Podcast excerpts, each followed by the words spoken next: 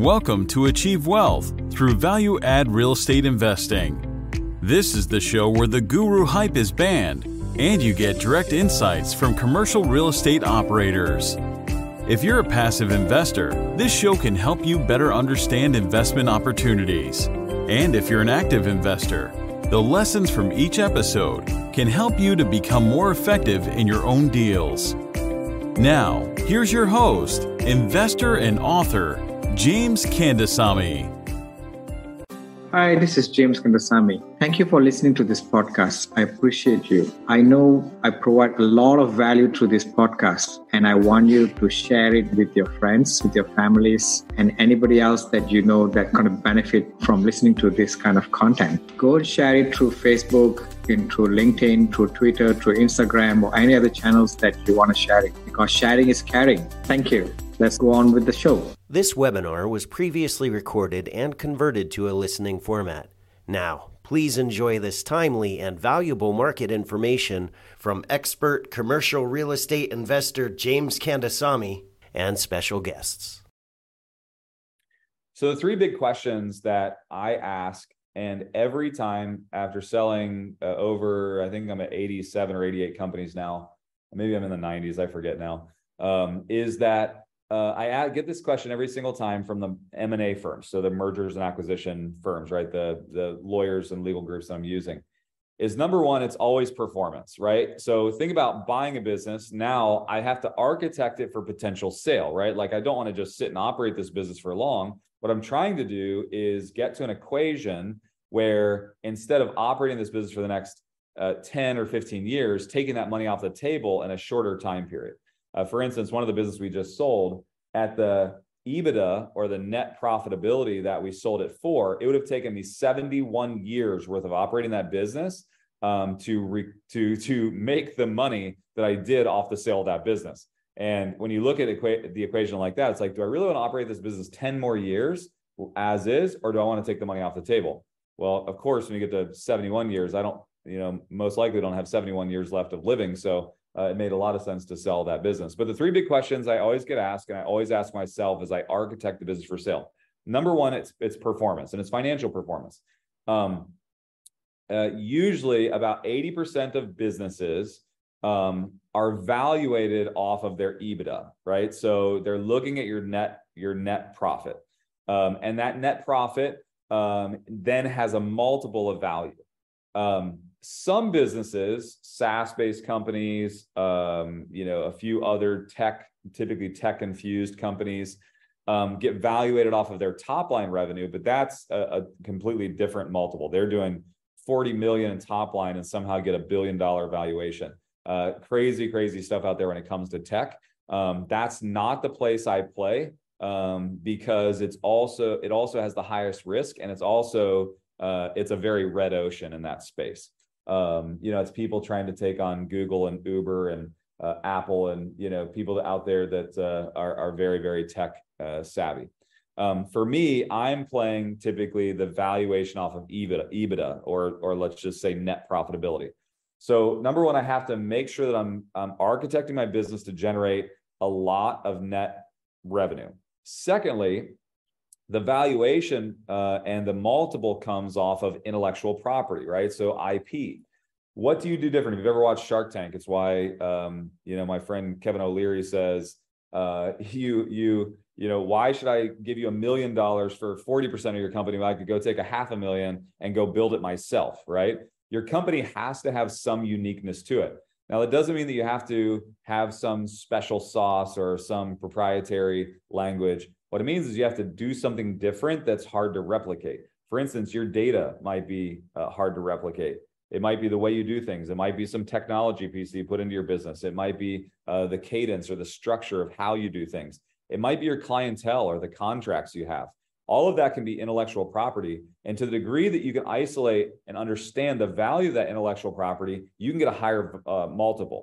Uh, for instance, I had a company Um, that was doing less than um, uh, three hundred thousand dollars in net revenue. Um, and we sold at a twenty-seven times multiple. And it's because of a small algorithm that we built uh, in scoring the actual assets. Um, we had a, a, a proprietary algorithm that was under the company called RentFax, and we had that algorithm built, and it scored uh, performance uh, for the company. And I got a twenty-seven X or twenty-seven times value on that company because of the intellectual property, not because of uh, how much success it was having. It was because of the intellectual property. And then lastly, thirdly, it's the operating system. So I think sometimes when you hear operating system, you think software. It's more of like an operating model. So uh, for instance, many of you have heard of E O S or traction or scaling up. Um, I use uh, what we call the Empire Operating System. This is something I've created. About twenty-five, twenty-four, twenty-five hundred businesses across the United States are using this now. And the reason why a, an operating system is so important is because when you sell the business, typically the top tier of leadership goes away or has the potential of going away. What a private equity firm wants to know is, is, is there a system that I can plug leadership into where the business just continues to run without disruption?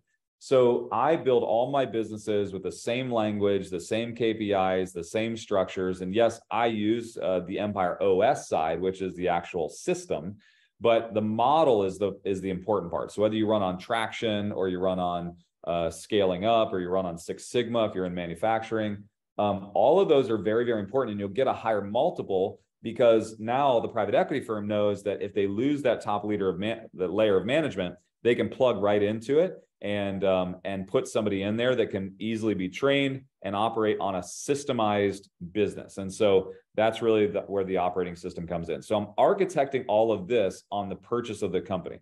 And I'm doing this as soon as possible, right? So I'm buying a company, I'm determining its pathways for financial performance. I'm trying to determine what intellectual property or things that make me different or my, my chief differentiator. And then lastly, I'm overlaying an operating system. That prepares me for exit typically quicker than anyone else. It allows me to take that minnow, grow it into a mid-sized fish to serve it up to, to the whales. Let me just give you a quick case study, and then um, we'll open it up for some discussion and questions. Here's a company I bought uh, last year. FitCon is the world's largest fitness convention. Um, is, is, the reason I use this one is because most people say, should I just buy businesses in a space that I understand? My answer is not necessarily. We always try, and I know what happens is a lot of real estate investors, especially, you know, I know many of you are real estate investors, you try to buy businesses that are adjacent to your company. So you go out and you buy a brokerage, or you buy a title company, or you buy some sort of a service-based company that helps your real estate, or, or you go buy an H V A C company or whatever. And sometimes that plays uh, uh, to your detriment, because you then rely on your current company um, to feed that new company leads and opportunity. And what happens is, is nine times out of ten, that new company becomes a parasite to the old company, and it's just the host now. And what I like is I like uh, creating separation and differentiation and going into new spaces, because it makes me treat the businesses completely separate and different. Um, I taught a group of people about a month ago this same concept. And I had a, a guy that owned a multifamily uh, group. He had a, a bunch of Class A holdings. He went out and bought a private security company. Um, the private security company is thriving. And I said to him, how much crossover between your private security company and your multifamily? He was like, zero.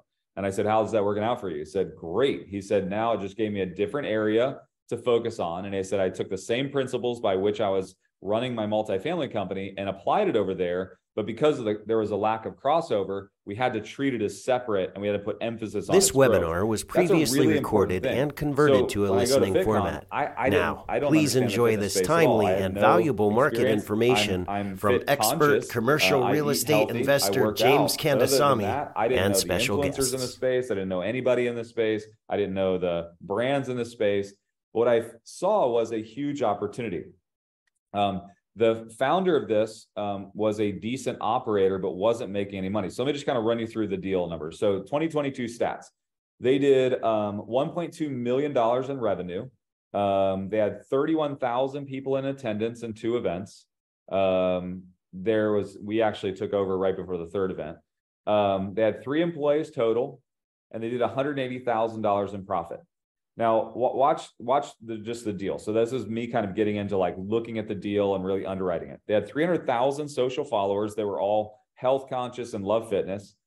their average ticket revenue per attendee was about twenty dollars. So um, if you kind of just do the math, um, they had about sixty, or I forget what the percentages are, but maybe sixty percent or so um, uh, in um, in ticket sales, and the rest was all sponsorship. Um, and I, first of all, asked myself, like, what, what, and by the way, these events are two and three days. What two and three day event have you gone to that only cost you twenty dollars today, right? Like, I mean, you go to Disney World, you're spending a hundred bucks a day, uh, in tickets. And it's like twenty dollars was extremely low. Um, we, uh, the average sponsorship was about thirty-eight hundred dollars. Now, um, as I looked at that, they had no additional sales items, no upsells, no merchandise, nothing. So I felt like there was huge opportunity here. I went in and I asked, uh, I gave him an offer of three hundred ninety thousand dollars. That was the purchase price for the deal. Um, I uh, negotiated one hundred seventy thousand dollars down, right? He said he absolutely had to have some cash off the table. He wasn't making ends meet. He needed some cash.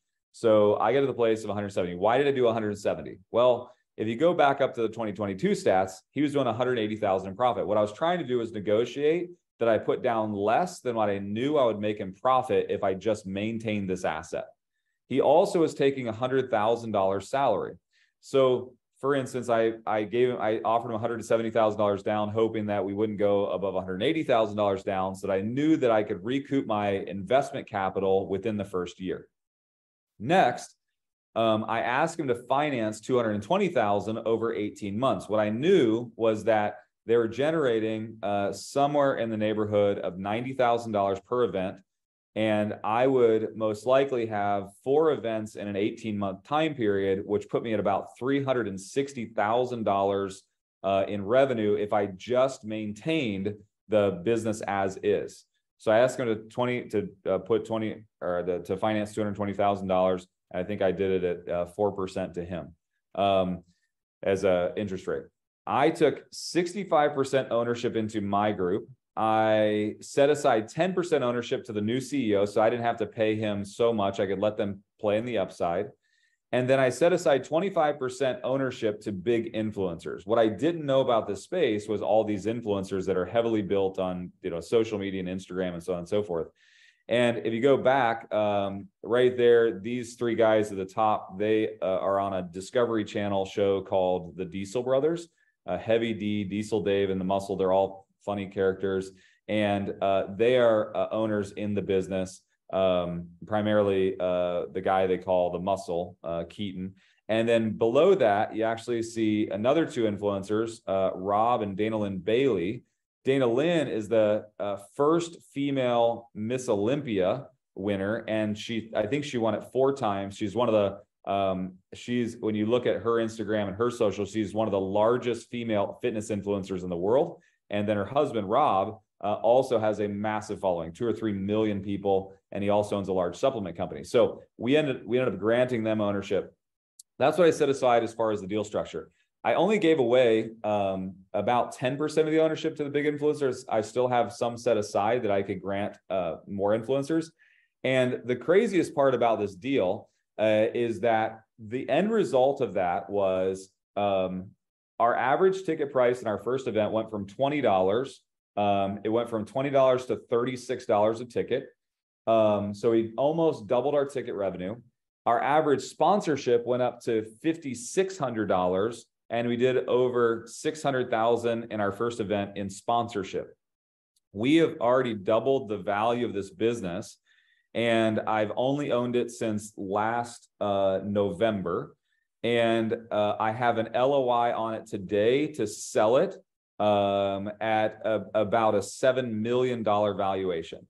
Now you say, well, why would you sell it? Well, part of it is, is I really only wanted the data out of this company. We, we've generated about three million people interested in fitness. And since then, I've bought a supplement company, a merchandise line specific to fitness, um, and a proprietary testing mechanism um, that uh, twenty-one thousand doctors use called the Metabolic Code. All I really wanted this company for was their data. So what I'll do is I'll turn this into about a six million dollars profit to our partnership, keep the data to now um, supplement the other three companies that I've bought inside of this vertical, and get out of the live event space, which is always undulating. Um, and you kind of see kind of the, the methodology and how I'll move in and out of deals like this.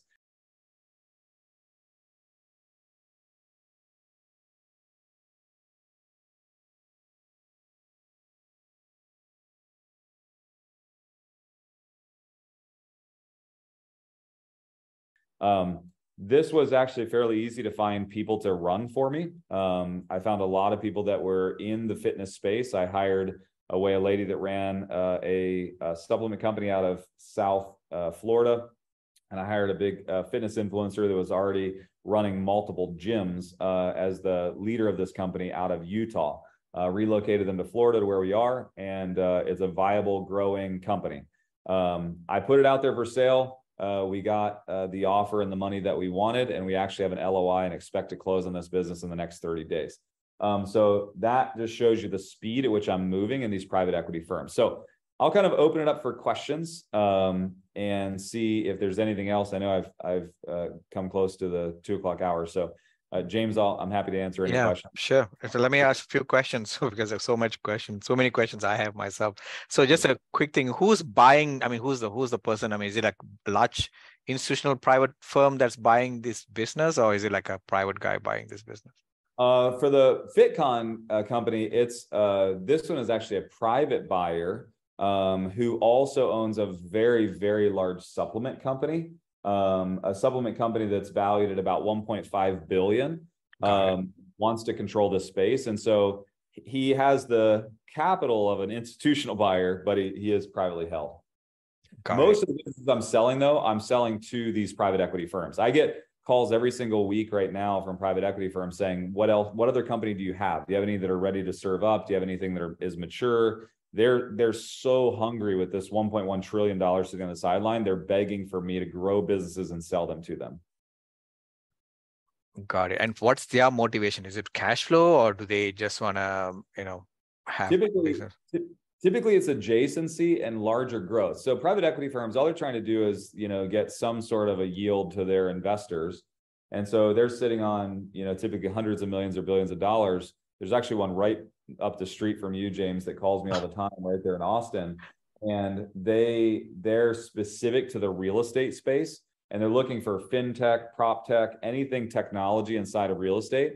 And um, what they want is they already have a large a grouping of companies specific to real estate, typically retail real estate. And so what they're looking is, is for companies that they know if they could buy for fifty to one hundred million, they could take their massive database of retail um, agents and, and, and retail uh, buyers and infuse this technology into it. So they're typically looking uh, for adjacency to something they already have and something with meat on the bone that they could potentially grow and get return for their investors. Got it. Got it. So, uh, and what what is the, I mean, you said you like to buy from sellers who are who want to get, and who are willing to give, willing to take equity, I guess, right, rather than giving. Yeah. So how do you, how do you uh, probe that kind of motivation? I mean, uh, when you find a seller, I mean, let's say a business broker right now bring you a business. Is that the first question you're going to ask, or you're just going to go through the due diligence and later find how can I? I'm going to typically go to due diligence first. Um, okay. You know, we've bought and sold enough that I have a good eye for what I like. Um, and so uh, we typically go um, after certain companies and certain types of companies that, I, that I've had success in. I love, I love service-based companies over product-based companies because we've just done well in that space. Um, and Um, I'm typically going straight into due diligence, signing N D As, going into due diligence, looking underneath the covers. And then my first offer is always an equity offer. You know, it's always, okay. Hey, why don't you go with me on this journey? And I'm usually using the leverage of my, my track record. Like, look, I've sold all these businesses. If I sell your business at ten times its value, then, you know, then you get to play in that upside with me. Um, you don't want to miss out on that. That's usually the way that I'm buying them because I have that track, track record to pull from. Um, but that's always my first offer. Got it. Got it. So let me look at some of the questions you have here. I'm going to sh- are you able to share this uh, deck? Sure, I'll I'll send it to you, James. Okay, you yeah, I can send it out to everyone. Do you invest in stocks? What strategy do you follow by investing in stocks? I don't invest in stocks um, primarily because the few times that I've tried, I I feel like I I can never time the market right. You're like um, me. Yeah. Well, I mean, going. yeah. I, so what I have is I have a small portfolio of blue chip stocks that are just okay. sitting for twenty years. You know, it's like the Apples and the I have Hewlett Packard and a bunch of just blue chip stuff. But because, but again, if you go back to my kind of triad, it's like what I'm really, really focused on is generating as much active capital as I can, and then dumping that into passive income, and then trying to get that passive income as large as I possibly can to then move into um, my endowment and legacy pieces. And stocks just don't fit well in that in that triad for me. Got it. Is there a book that you recommend to learn more? Um, there's a lot of books. Um, first of all, I'd recommend this great author. His name's James James Kandasamy. he, he wrote this book on passive income. Um, no, I I honestly do think it's one of the, the the better books. But I for me, there's not a lot of books on diversification that don't take you down the stock route. And Um, I have a large publisher pushing me hard on writing a book on how to buy and sell businesses, because that really doesn't exist today either, um, especially in these like small cap. And so I would expect that I'll have my book out on it um, probably in the next six, six to eight months. I've already started it and, and I'll get it out soon. So next question is, assuming we have E O S down Pat, what industry would you suggest we target as an emerging space? At what point would you suggest we bring a business to you for potential acquisition?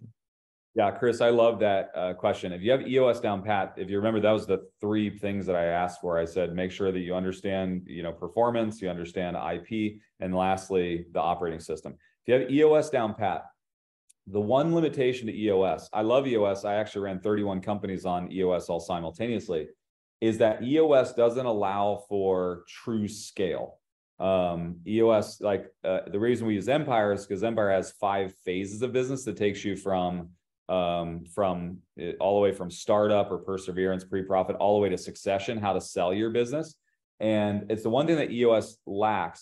So what I would be very careful in E O S is getting anything that has multi-dimensional tiers to it. For instance, um, I have a coffee company. The coffee company did not work well on E O S because it had the retail shops, it had wholesale, it had the roasting side, it had e-com, and then it also had um, the uh, the wholesale to retail. So we're on the shelves of Barnes or on the, on the shelves of Whole Foods.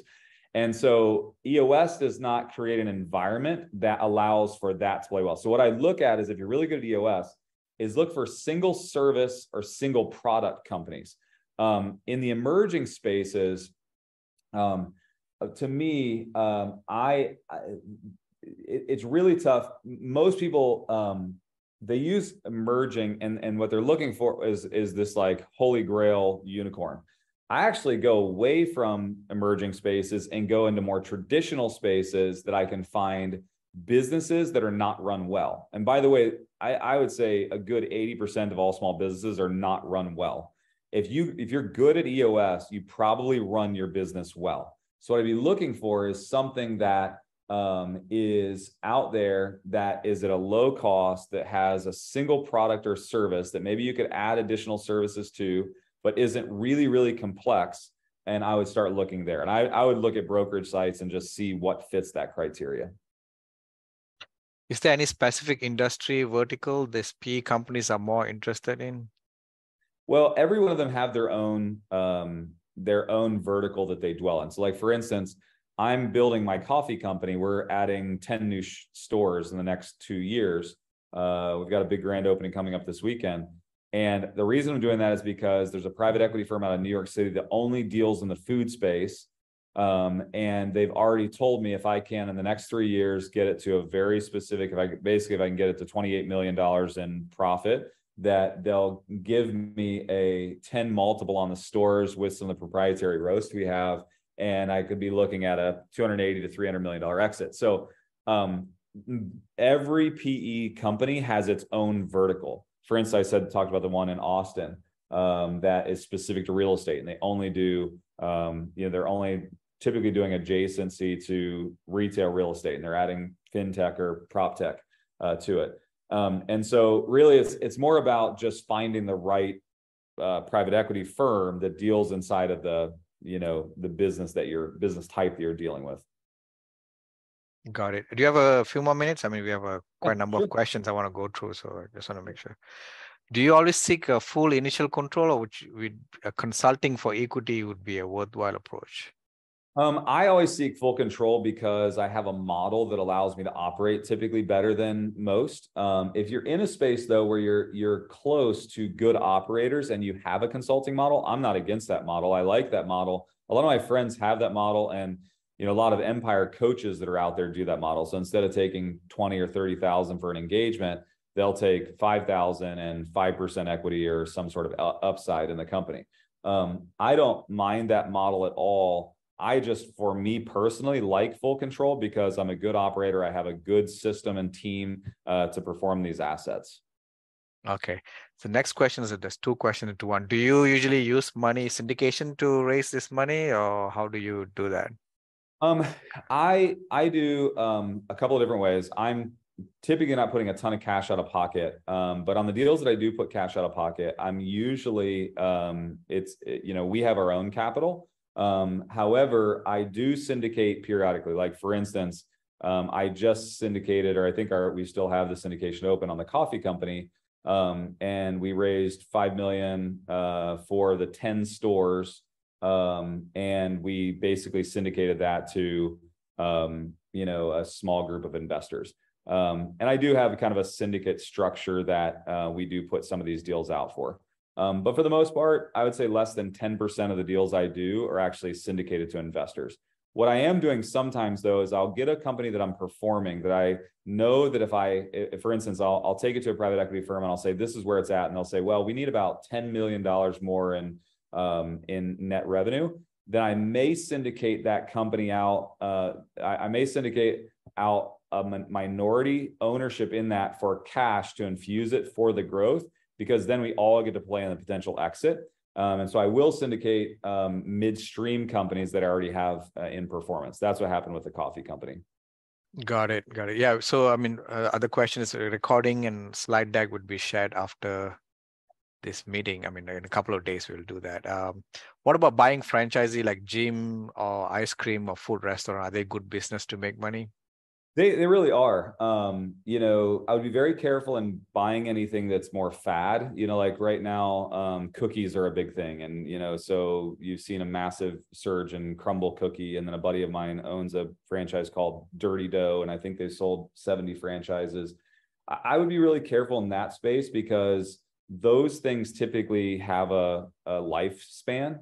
Um, I love things that have reoccurring revenue, though. Uh, for instance, I love franchises that have recurring revenue like gyms. Um, one of my, Andrew and I's business partners, um, Alex Rodriguez, the baseball player, he owns two thousand gyms, and his valuation on those gyms are insane because of the residual revenue that just comes through those gyms. Um, and so I do like franchises that have a residual model. Um, for instance, like tanning salons, um, you know, gyms, things like that. Uh, are great franchises to own. Great. Uh, and, and I think what throughout the presentation, you said you don't do product and services business. Did I hear it correctly? Or did you say you do, you don't do product only?